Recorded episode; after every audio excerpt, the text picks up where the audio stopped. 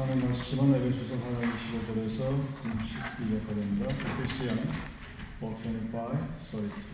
에베소서 4장 25절에서 32절까지 말씀 공부하겠습니다. 그런데 거짓을 버리고 각각 그 입으로 참된 것을 말하라. 이는 우리가 서로 지체가 됩니다. 돈을 내어도 죄를 짓지 말며 해가 지도록 돈을 tum지 말고 마귀에게 틈을 주지 말라. 도적질을 하는 자는 다시 도적질 하지 말고 돌이켜 강한 자에게 구제할 수 있도록 자기 손으로 수고하여 한다. 무릇 더러운 말은 너희 밖에도 내지 말고 오직 덕을 세우는 데 소용되는 대로 선한 말을 하여 듣는 자들에게 은혜를 끼치게 하라.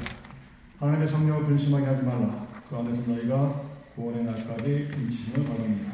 너희는 모든 악독과 무함, 분냄과 떠드는 것과 비방하는 것을 모든 악의와 함께 버리고 서로 친절하게 하며 불쌍히 여기며 서로 용서하기를 하나님이 그리스도 안에서 너희를 용서하신 것 같이 하라. 아멘. 사도 바울이 옛사람을 벗어버리고 날마다 심령이 새롭게 되어 그리스도 안에서 새 사람을 입어야 된다 하는 것이 이 본문의 전까지의 주장입니다. 새 사람을 입어라. 심령이 새롭게 되어라. 옛사람을 벗어버려라. 그랬을 때 우리에게 주어지는 일들이 여러 가지가 있겠죠. 그래서 이 본문을 들여다보면서 포커스를 어디에 맞추냐 보면 40, 4장 30절 말씀이죠. 하나님의 성령을 근심하게 하지 말라. 이유는 그 성령 안에서 너희가 구원의 인치심, 그 구원의 확증을 받았느냐. 그러니까 우리의 삶이 내가 하는 모든 행동과 생각과 말과 글과 행동이 하나님의 성령을 근심하게 하는 그런 행동을 하지 말란 얘기. 그럼 다시 말해서 이 에베소 4장 25절 전에 사도 바울이 얘기하는 옛사람을 벗어버리고 새 사람을 입어라. 그래서 새 사람을 입어서 심령이 새롭게 되어 그리스도 안에서 새로운 사람이 되어야 한다. 우리는 이미 구원의 인침을 받았고 그 성령과 함께 동행하면서 새로운 사람으로 살아가야 됩니다. 그 지점이 정확히 어, 예수를 믿지 않는 사람들과 구별되어지는 지점. 그래서 제가 늘상 말씀드리듯이 내가 믿는 하나님에 대한 나의 삶의 모습들이 어느 누군가와 구별되어지지 않는 단순히 다른 것이 아니라 하나님 앞에 성별되어질 수 있는 그런 삶을 살지 못하는 하게 되면 우리는 그 구원의 확증이라는 구원의 인치심이 아마 뭔가 잘못된 또는 페이크된 그런 모습이라는 것을 우리는 실증하게 됩니다. 이 본문을 성령을 근심하게 하지 마라 라는 말로 설계할 수도 있습니다. 또한 동시에 성령을 근심하게 하지 말라는 그 반대편에 있는 성령을 기쁘시게 하는 사람으로 설계할 수도 있습니다. 사실은 같은 이야기죠. 근데 포커스를 어디에 맞추냐에 따라 어, 우리가 접근하는 방법이 달라지게 됩니다. 저는 이 말씀을 보면서 성령을 성령과 함께하는 삶의 삶이 과연 어떤 모습인지를 여러분들과 함께 두 주간에 걸쳐서 나누기를 소원합니다. 하나님을 믿었고 성령과 함께한다. 그래서 내가 성령의 능력을 받았다. 그럼 그 사람들이 과연 어떤 은혜와 은사적인 모습으로 나타날까? 아마 여러분들 머릿속에는 병을 고치는 은사라든가 예언하는 은사라든가 무슨 뭐 아파트 값이 떨어지는지 오르는지 땅값이 오르는지 뭐 그런 정도의 것들을 찾는 분들이 굉장히 많습니다. 어마어마하게 많아요. 교회 안에서. 근데 성령은 우리들에게 성령과 함께 할 때, 성령과 동행할 때 성령을 기쁘게 하는 삶이 과연 어떤 삶인가를 오늘 본문을 통해서 말해주고 있습니다. 그 첫 번째가 무엇이냐면 성령을 기쁘게 하는 그 첫 번째 존재 조건은 진실된 삶입니다. 나의 삶이 진실되어요. 왜냐? 성령은 진리의 영이기 때문입니다. 25절 그런즉 거짓을 버리고 각각 그 이웃으로 더불어 참된 것을 말하라. 이는 우리가 서로 지체가 됩니다. 어느 교회에서 아이들이 조그만 강아지 한 마리를 놓고 서로 다투고 있었어요. 그러니까 로스트독으로 찾은 거예요. 근데 너무나 귀엽고 예쁘니까 서로들 다 자기 집에 데려가겠다. 그래서 내가 데려가겠더니 네가 데려가겠더니 막 다투고 있었습니다. 그걸 지켜보고 있던 어느 교회의 나이 많으신 장로님이 꼭 이럴 때꼭 장로라고 물어보습니다. 얘들아 왜 싸우냐 그랬더니 이런저런 얘기를 하면서 그래서 우리들끼리 한 가지 게임을 한다. 야, 거짓말을 가장 잘하는 애가 이 개를 가져가.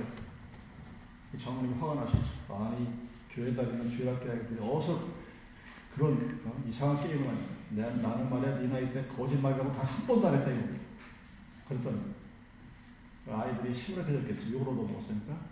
그 중에 제일 나이 많은 애들이 그러거든요. 아, 장모님이 제일 그런 듯한 거짓말 하셨네. 개 가지고 왔어요. 그랬답니다.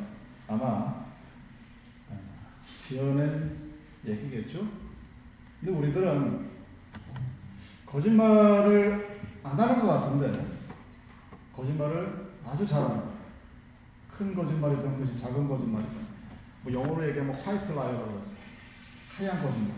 하얀 거짓말이 뭐냐? 그러니까 옳은 일을 하기 위해서 목적이 분명해요. 그리고 누군가를 도와주기 위해서 거짓말을 할 수도 있다. 그래서 그건 white lie라고 합니다. 알게 모르게 여러분 거짓말을 굉장히 잘하고 삽니다. 뭐 그런 것도 거짓말이 되겠죠. 배가 부른데도 배가 고프다고 얘기해요. 맛이 없는데도 맛이 있다고. 또 등등 뭐 따지다 보면 이 본문을 보면서 거짓말을 내가 얼마나 많이 했다고 그러니까 생각보다 많은 것 같아요. 근데 우리는 잘 인식을 못합니다. 예수가 사단을 거짓말자기요 거짓의 아기가 던져고 얘기했습니다. 요한복음 8장 44절 말씀이에요. 그 에덴 동산에서 아담과 하와를 유혹한 것도 사실은 거짓말이죠. 그 거짓말을 시작해서 하나님의 불순종으로 이어집니다. 아담과 하에게 이렇게 얘기하죠. 하나님이 선과 악을 하는 식을 먹지 말라고 말한 것은 실상은 너희를 위해서가 아니라 너희 자신을 위하여 선악과를 먹는 것이 좋을 것이다. 그걸 알면 진실을 보게 됩니다. 얼마나 듣기 좋은지 그걸 따라서 결국은 하나님을 거역하는 그런 죄를 짓게 됩니다. 사단은 거짓말장이요 거짓의 아비다. 오늘도 우리들에게 어, 어떤 때는 그래 그 정도는 해도 괜찮아 하고 위안을 줍니다. 그때는 필요해요. 뭐 아니 우리는 필요하다고 생각을 합니다. 형편과 뭐에 따라서 그리고 또 얼마나 살기 힘든 이 생존 경쟁이 치열한 사회에서 이기기 위해서는 무슨 짓을 해도 괜찮다는 그런 생각을 갖게끔 합니다. 때로는 거짓말이 마치 필수인 것처럼 우리 스스로를 합리화시키고 그리고 마음의 평안을 얻기 위해서 가짜 평안이긴 하겠지만 어쨌든 그 순간만의 평안을 얻기 위해서 그래 어쩔 수 없었어. 누군가는 내가 안 하면 누군가 그렇게 할 거야. 그런 말을 하게 되죠. 현대 경영학에서도 그런 경우가 굉장히 많죠, 여러분. 뭔가 물건을 샀는데 겉모습이 다르고 속의 내용이 다르고 그런 것도 굉장히 많죠. 제 기억에는 겨울에 사과 박스가 들어오면 예전에는 곁집이라고 벼를 빨끈한 것에 사과를 집어넣었어요. 근데 한 반 정도 되면 그 밑에 사과가 없어. 그냥 겨, 별, 곁집만 있고 위에만 사과가 있는. 그러니까 겉에는 한 박스에 40개 들었다고 그러면 따지고 20개도 안 되는데 지금처럼 겹쳐볼 수가 없잖아요. 손을 꽉 넣어야 되는데 싫으니까 믿고 사오는 거예요. 근데 보면 세 박스 중에 한 박스 정도는 항상 이렇게 밑이 벼 있는. 물론 그 장사꾼은 돈을 벌기 위해서 그렇게 했겠죠. 근데 그런 것들이 비일비재. 뭐 군대에서 거짓 보고 올라오는 것, 사회에서 거짓으로 보고하고 회계보고 막 뒤틀리게 하는 것들 등등. 근데 스티븐 커비를 비롯한 경영자들이 컨설트를 할 때 제일 중요한 첫 번째 경영의 덕목이 정직함이라고 합니다. 성공할 수 있는 유일한 출발점은 사실은 정직한 거예요. 보스가 인플로에가 인플로에게 정직해야 돼요. 서로 간에 정직해야 돼요. 근데 그것이 이루어지지 않고 신뢰가 깨져버리게 되면 그 모든 것이 엉망이 되어버리죠. 잠언 6장 16절 17절을 보면 여호와께서 미워하고 싫어하는 것이 일곱 가지가 있다고 합니다.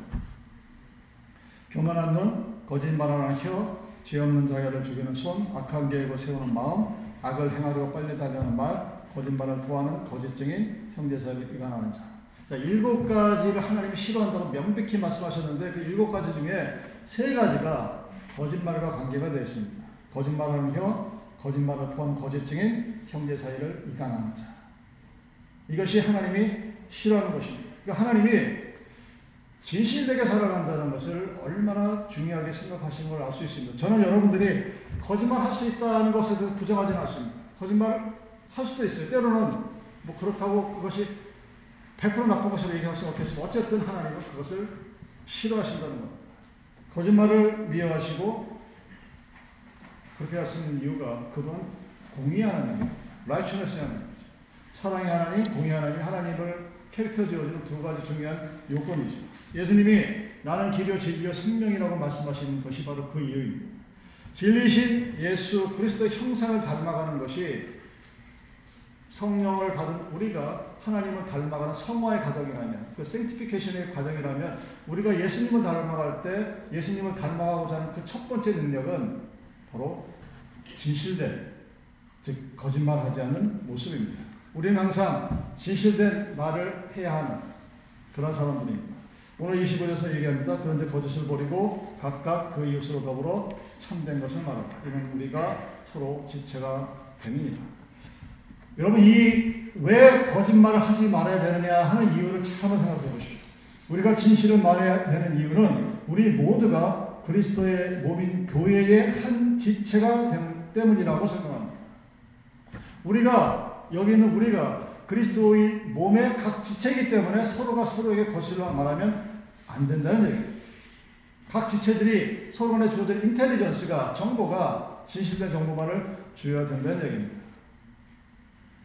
뜨거운 불이 있는데 그걸 만진 손이 그리고 그것을 인지한 신경이 뉴로세포가 야 이건 뜨거운 게 아니야. 차가운 거야. 가만히 있어. 그럼 어떻게 될까요? 뜨거운 것을 뜨겁다고 얘기해 줘야 되는데 뜨거운 것을 찼다고 얘기해 주면 손이 타버리겠죠. 당연히 하나의 지체가 잘못되면 그 몸 전체가 망가져 버리게 됩니다. 교회란 그런 곳이 우리 몸의 각 부분이 진실한 정보를 서로 서로 교환해 주어야 그 하나의 몸이 그리스도의 교회가 정상적으로 그리고 건강하게 기능을 발휘합니다. 그 이야기를 초대교회의 교부였던 크리스토토는 이렇게 얘기합니다. 만일 갈대로 덮인 웅덩이나 독사를 눈이 보았다면 그 사실을 발에 숨기겠는가? 그 사실에 대하여 거짓말하겠는가? 그렇지 않다. 왜냐하면 발이 실수하여 웅덩이에 빠지거나 발이 독사에 물린다면 눈도 함께 고통을 당할 수밖에 없기 때문입니다. 바로 이유 때문에 진실되어야 한다는 거예요. 거짓을 하지 말아야 되는 이유가 바로 그 나의 거짓말이 누군가에겐 손해가 아니라 바로 나의 손해가 된다는 얘기죠. 우리가 거짓을 버리고 이웃으로 더불어 참된 것을 말하고 진실해야 할 첫 번째 이유, 그것은 그리스도의 몸의 지체가 되기 때문입니다. 여러분, 가정에서 왜 트러블이 생긴다고 생각하세요? 남편과 아내 사이에 참된 교제가 없기 때문입니다. 왜 참된 교제가 없을까요? 서로 진실되지 못하기 때문에 서로가 서로 속여 그리고 그것을 어, 권장하는 카운셀링 책들이 굉장히 많습니다. 여러분, 우리 그 부부 사이에 관계된 카운셀링 책을 얼마나 많이 읽어봤는지 모르겠는데, 거기에 보면 뭐 대화의 기술 그래가지고 뭔가를 숨기고 이런 것들을 굉장히 어, 미화시킨, 그리고 좀 어른 됐다는 식으로 그렇게 얘기하는 사람이 있고, 제가 20대 결혼하고 나서 얼마 되지 않아가지고 무슨 누군가 상담을 하다가 무슨 무슨 얘기를 이렇게 했다고 했더니 그 나보다 나이 한참 많아서 그때 나이 50이 넘으신 어느 권사님이 그걸 누가 일일이 와이프한테 다 얘기를 하는 하지 마. 숨길 건 숨겨야 돼. 이렇게 얘기를 합니다. 그때는 맞는 것 같기도 하고 틀리는 것 같기도 여러분 생각해 보세요. 뭔가 야 이거는 우리 와이프가 알면은 큰일 났다. 숨기는 게 나을까요? 아니면 끝까지 있는 게 나을까요? 90% 사람은 숨겨. 왜냐 그게 편합니다. 그럼 어떤 일이 벌어질까요? 인터액션이 없어지게 됩니다. 거짓을 갖고 있으면 그것이 무엇이든 간에 저보다 한참 3, 40년을 더 먼저 살았던 선배가 나한테 얘기한 것처럼 야 때로 부부 사이에도 할 말이 있고 안 할 말이 있으니까 숨기건 숨기고 감추고 감추고 라고 했던 그 사람의 말이 지금만 생각해보면 잘못됐다는 것을 분명히 압니다. 남편과 아내 사이에 참된 교제가 있기를 원한다면 진실돼 부모와 자식 사이도 마찬가지고 형제 자매도 마찬가지고 교회 안에 구성원들 사이에서도 마찬가지고 서로 안에 진정한 교제가 없고 진실된 마음이 없고 뭔가 자기 마음을 속이고 아니 속인다기보다 숨기고 또는 감추고 그리고 누군가를 대하게 되면 그 안에 진실한 교제는 있을 수가 없게 됩니다. 진실한 사람은 여러분 정직하고 투명합니다. 다 보여주는 거예요. 교회 회계를 감추는 교회는 문제가 있는 거예요. 까발라야 모든 사람이 오픈했을 때, open to the public 했을 때 아무나 꺼리낌이 없어야 그것을 할 수가 있는 겁니다. 그러지 못하는 대부분의 교회는 그걸 하면 제가 정서부터 들은 얘기예요. 교회, 교회 거는 그렇게 하면 안 된다. 이렇게 소수의 사람만 알고 그, 그 안에서 은혜롭게 처리해야 하나님께서 문제가 안 생깁니다. 정말 그럴까요? 제가 겪고 30년의 세월은 그렇지 않다는 것을 저는 경험적으로 알게 됩니다. 진실한 사람은 여러분 믿, 믿을 만한 사람입니다. 진실한 사람은 책임감 있는 사람입니다. 그 진실한 사람은 정직하고 투명합니다. 그랬을 때 부부 관계가 온전하게 회복이 되고 그 가정이 하나님 안에서 올바른 가정이 될 수 있는 거예요. 부부가 서로를 뭔가로 속이, 속이는데 뭔가로 숨기는데 여러분 그런 거 많이 하잖아요. 남자 남자들이 삥땅 많이 해가지고 자기 용돈 다 챙기고 여자들이 여자들 여자들 남자 챙기고 그리고 그것을 갖다가 서로 잘한다 그래. 왜? 이모저 싶어 이모저 싶어 한다. 이모저 싶어 한다 그래서 서로 숨기는 거야. 서로의 서로 대해서 잘 몰라. 그러면서 우리는 서로가 서로를 믿고 의지하는 부부라고 얘기해요. 굉장히 잘못된 겁니다. 현실적으로 계산적으로는 그것이 맞아 보일지 모르지만 남편 몰래 아내 몰래 서로가 각자의 주머니를 차고 살아가는 것이 만일의 경우를 대비해서 그 만일의 경우가 뭘까요? 이혼이겠죠. 갈라지는 거겠죠. 무슨 다른 문제가 생기는 거겠죠. 그런 만일의 경우를 대비하고 살아가는 그 사이에 과연 어떤 진실한 마음이 있을까 한번 생각해 보시기 바랍니다. 우리가 성령과 함께 한다는 그 의미는 뭐냐면 성령이 나의 모든 것을 다 알고 있다는 것을 전제하는 거예요. 그내 마음을 숨길 수가 없어요. 성령 앞에서는. 하나님 앞에서 내 마음을 숨기려고 작정을 하는 것이 바로 죄의 첫 번째 모습입니다. 아담과 하와가 예수님의 말씀을 들었을 때 선악과를 먹고 나서 죄를 범하고 나서 첫 번째 느낀 감정이 두려움이었어요. 하나님이 나를 부르는데 두려움을 느껴요. 그리고 숨습니다. 그리고 부끄러움을 가립니다. 똑같은 일이 벌어지게 되면 그 관계는 올바르게 될 수가 없게 되는 거죠. 그래서 사도 바울이 새 사람을 입은 우리는 진실해야 된다고 말하는 겁니다. 성령과 함께 성령을 기쁘게 하는 삶의 첫 번째는 진실입니다. 그 진실은 하나님 앞에서 의 진실과 나와 함께하는 모든 이들에게 진실된 마음으로 대하고 거짓을 말하지 않는 것입니다. 그래야 성령이 기뻐하고 성령과 함께 살아가는 새로운 사람의 삶을 살아갈 수 있다는 것입니다. 성령이 기쁘게 하는, 성령이 좋아하는 두 번째 모습은 분노의 감정을 다스리는 control, control your anger. 하나님이 우리에게 기쁨을 주셨죠. 슬픔을 주셨습니다. 또한 동시에 분노도 우리에게 주셨습니다. 화내는 것 자체는 죄가 아니에요. 화를 낼 만한데 화를 내지 않는 게 문제죠. 근데 분노를 잘못 컨트롤하게 되면 우리는 죄를 짓게 되죠. 하나님의 속성 가운데 하나님의 진노하심이 있습니다. 하나님은 불의와 죄악에 대하여 거룩한 분노를 불로서 심판하시는 그런 하나님입니다. 시편 7편 11절 하나님은 의로우신 재판장이심으로 악인들에게 매일 분노하시다. 그뿐만 아니라 예수님도 바리새인과 종교인들이 위선과 불의를 바라보고 분노를 느끼시죠. 만밀히 기도하는 성전에서 비둘기를 팔고 뭘 파는데 꼭 뭐라 그래?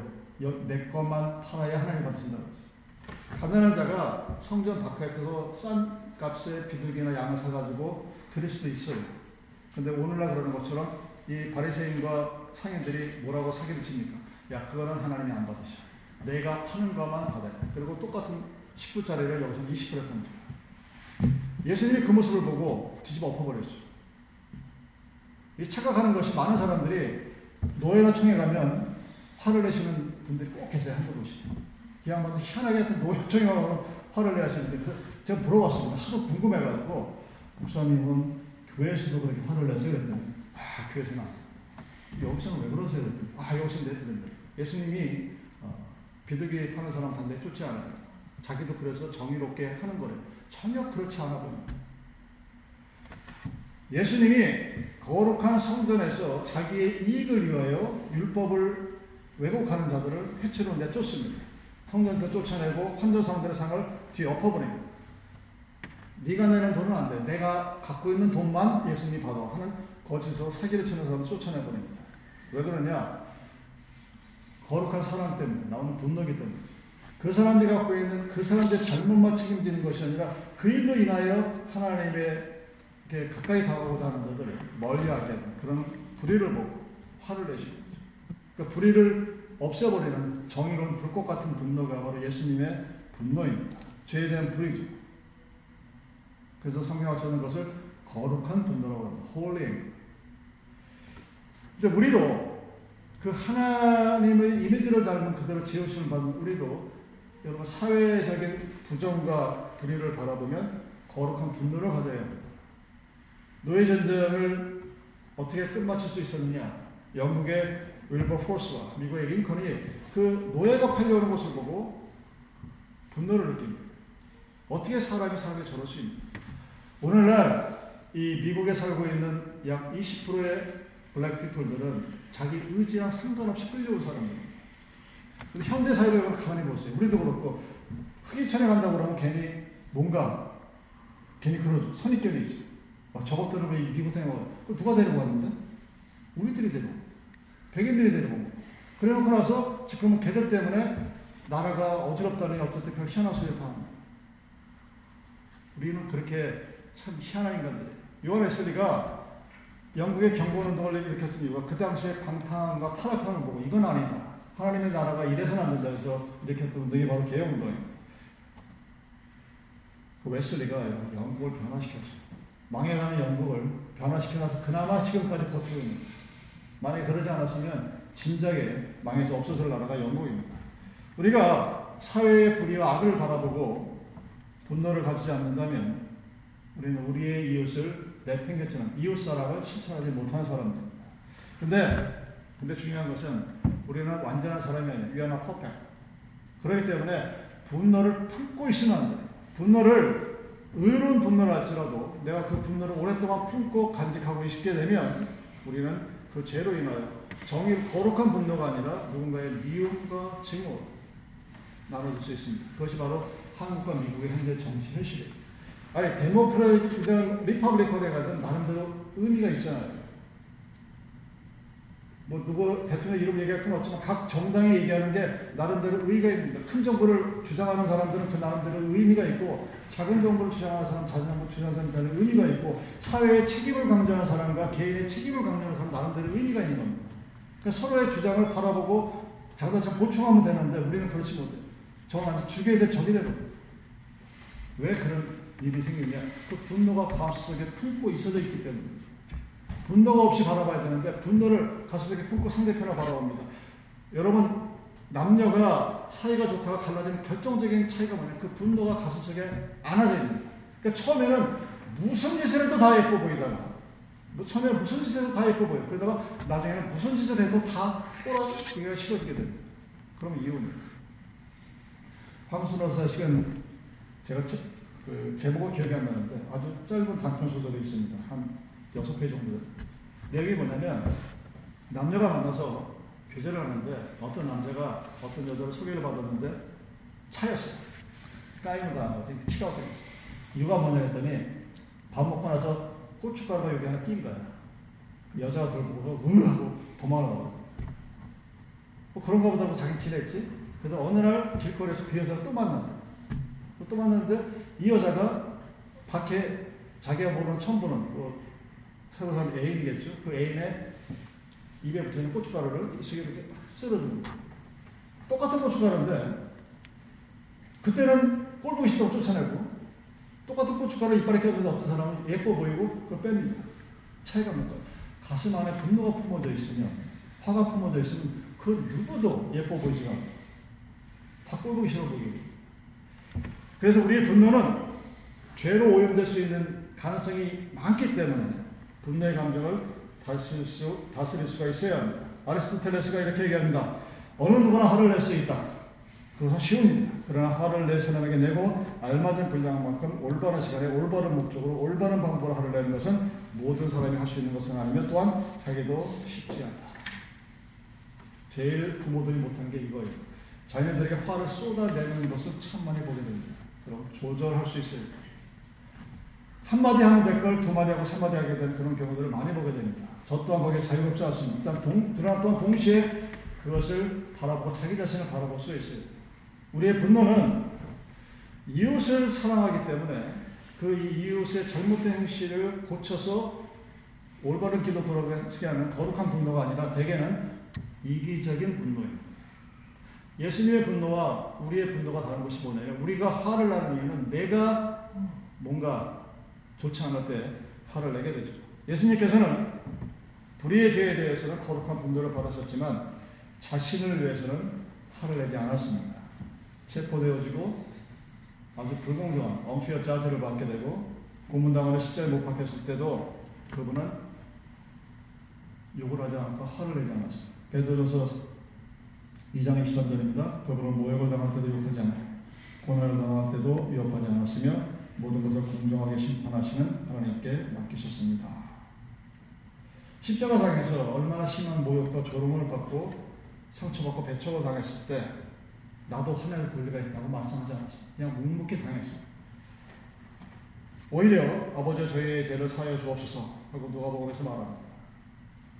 예수님이 그의 삶을 통해서 우리에게 보여주신 것은 우리가 좌절하고 낙담하고 마음의 상처를 입었을 때 우리에게 화낼 권리가 없다는 것을 말합니다. 내가 누군가의 상처받았습니다. 낙담받았습니다. 찔림을 받았습니다. 그래서 거기에 화를 확 내가서 상대편을 제압하고 싶은 마음이 있는데 예수님은 그런 모습을 우리에게 보여주지 않았다는 얘기입니다. 이 예수님과 달리 우리는 예수님처럼 찔림을 당하고 아픔을 당하고 모욕을 당하고 조롱을 당하게 되면 화가 확 끌어오르죠. 저도 그렇고 여러분도 그렇고 아마 그럴 겁니다.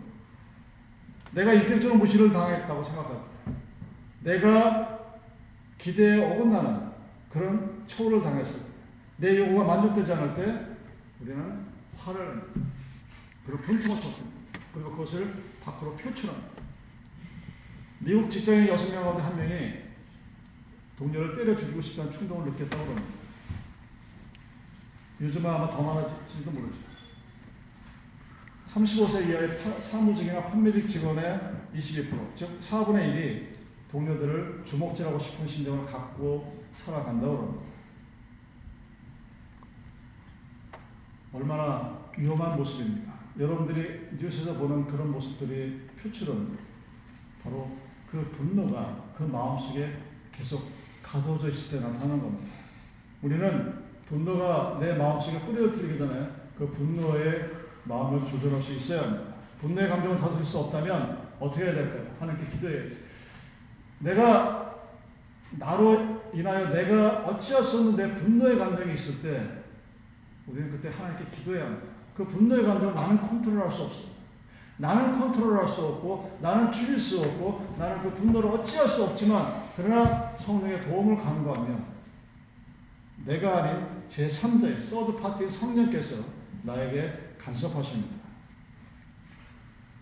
그리고 만약에 내가 화를 터뜨려서 누군가에게 상처를 주었다. 그 사람에게 용서를 구할 수 있는 용기도 있어야 합니다. 리처드 월트러스라는 정신과 의사가 이렇게 얘기합니다. 오늘 하루도 어느 사람의 분노로 인하여 사람들이 살해되는 사건이 일어날 것이다. 자신의 마음속에 오랫동안 쌓여진 분노심으로 인한 질병으로 죽는 사람은. 어느 사람은 운전하다가 다른 차를, 다른 차를 운전한 사람이 인하여 화가 나서 공격적인 운전을 하다가 오래 스트레를 하다가 교통사고를 치기도 할 것이다. 자기 자신에 대한 분노로 인하여 자살을 하는 사람도 있다. 분노는 사랑과 신뢰의 토대를 조금씩 조금씩 갉아먹음으로 인하여 많은 사람의 관계가 깨어진다. 분노는 놀라운 파괴적인 힘을 가지고 있어 아름다운 인간, 인간관계를 추하게 하며 파괴한다. 우간다에 나오는 목사님이 쓰신 글 중에 하나가 아내하고 한바탕 싸우고 예배를 드리러 갔습니다. 예배를 드리기 전에 가만히 앉아있는데 성령의 책망하는 소리가 들렸다고 야 가서 부인한테 사과고 와. 남자가 자존심이 있지. 자기가 먼저 어떻게 사과해. 아, 난 그렇게 못하겠습니다. 성령님이 그러더랍니다. 그래? 어, 그럼 너 여기서 예배 드려라. 나는 여기 안 있고 집에 가서 네 와이프랑 있게. 예배가, 예수님이 없는 예배가 무슨 의미가 있겠습니까? 그래서 뭔가를 아시는 목사님이니까 에이, 할 수 없어가지고 집에 가서 부모, 저기 자기 와이프한테 내가 I'm sorry 그러고, 그 I'm sorry 하는 말이 그렇게 어려운데 그 한마디 하고 돌아와서 어, 기도를 했다고 합니다. 사도 바울이 오늘 본문에 분을 내어도 죄를 짓지 말며 해가 지도록 불을 품지 말고 마귀로 못하지 못하게 하라 그랬습니다. 여러분 성령을 입고 새로운 사람이 된 우리가 해야 할 네 가지 중에 두 가지가 첫 번째가 진실하게 행하는 겁니다. 서로가 서로에게 진실하게 행하는 것. 그리고 내 마음에 분을 품지 않고 상대편을 바라보는 것입니다. 그리고 성령과 함께하는 삶이 무엇일까요? 성령과 동행하는 삶이 무엇이라고 생각하십니까? 그것은 진실된 삶입니다. 내가 아플 때, 내가 힘들 때, 내가 어려울 때, 하나님 앞에 내 모습을 그대로 보여주는 겁니다. 제일 불쌍한 사람들이 하나님 앞에서 자기를 숨기는 사람들, 그것은 바로 아담과 하와가 죄를 짓고 난 후의 모습입니다. 자, 여러분, 예배를 드릴 때 또는 기도할 때 나의 모든 것을 진실되게 하나님 앞에 드러내십시오. 하나님은 우리랑 달라서 내가 그런다고 나를 흉보거나 욕하거나 뭐라고 그러지 않습니다. 그대로 받아보십니다. 내가 아프면 아픈 대로, 약하면 약한 대로, 강하면 강한 대로. 그 하나님 앞에 진실되게, 진실함으로 대하시고, 내 마음속에 누군가에 대한 분노를 품지 말고 살아가십시오. 그것이 바로 성령과 함께하는 새로운 삶의 모습입니다.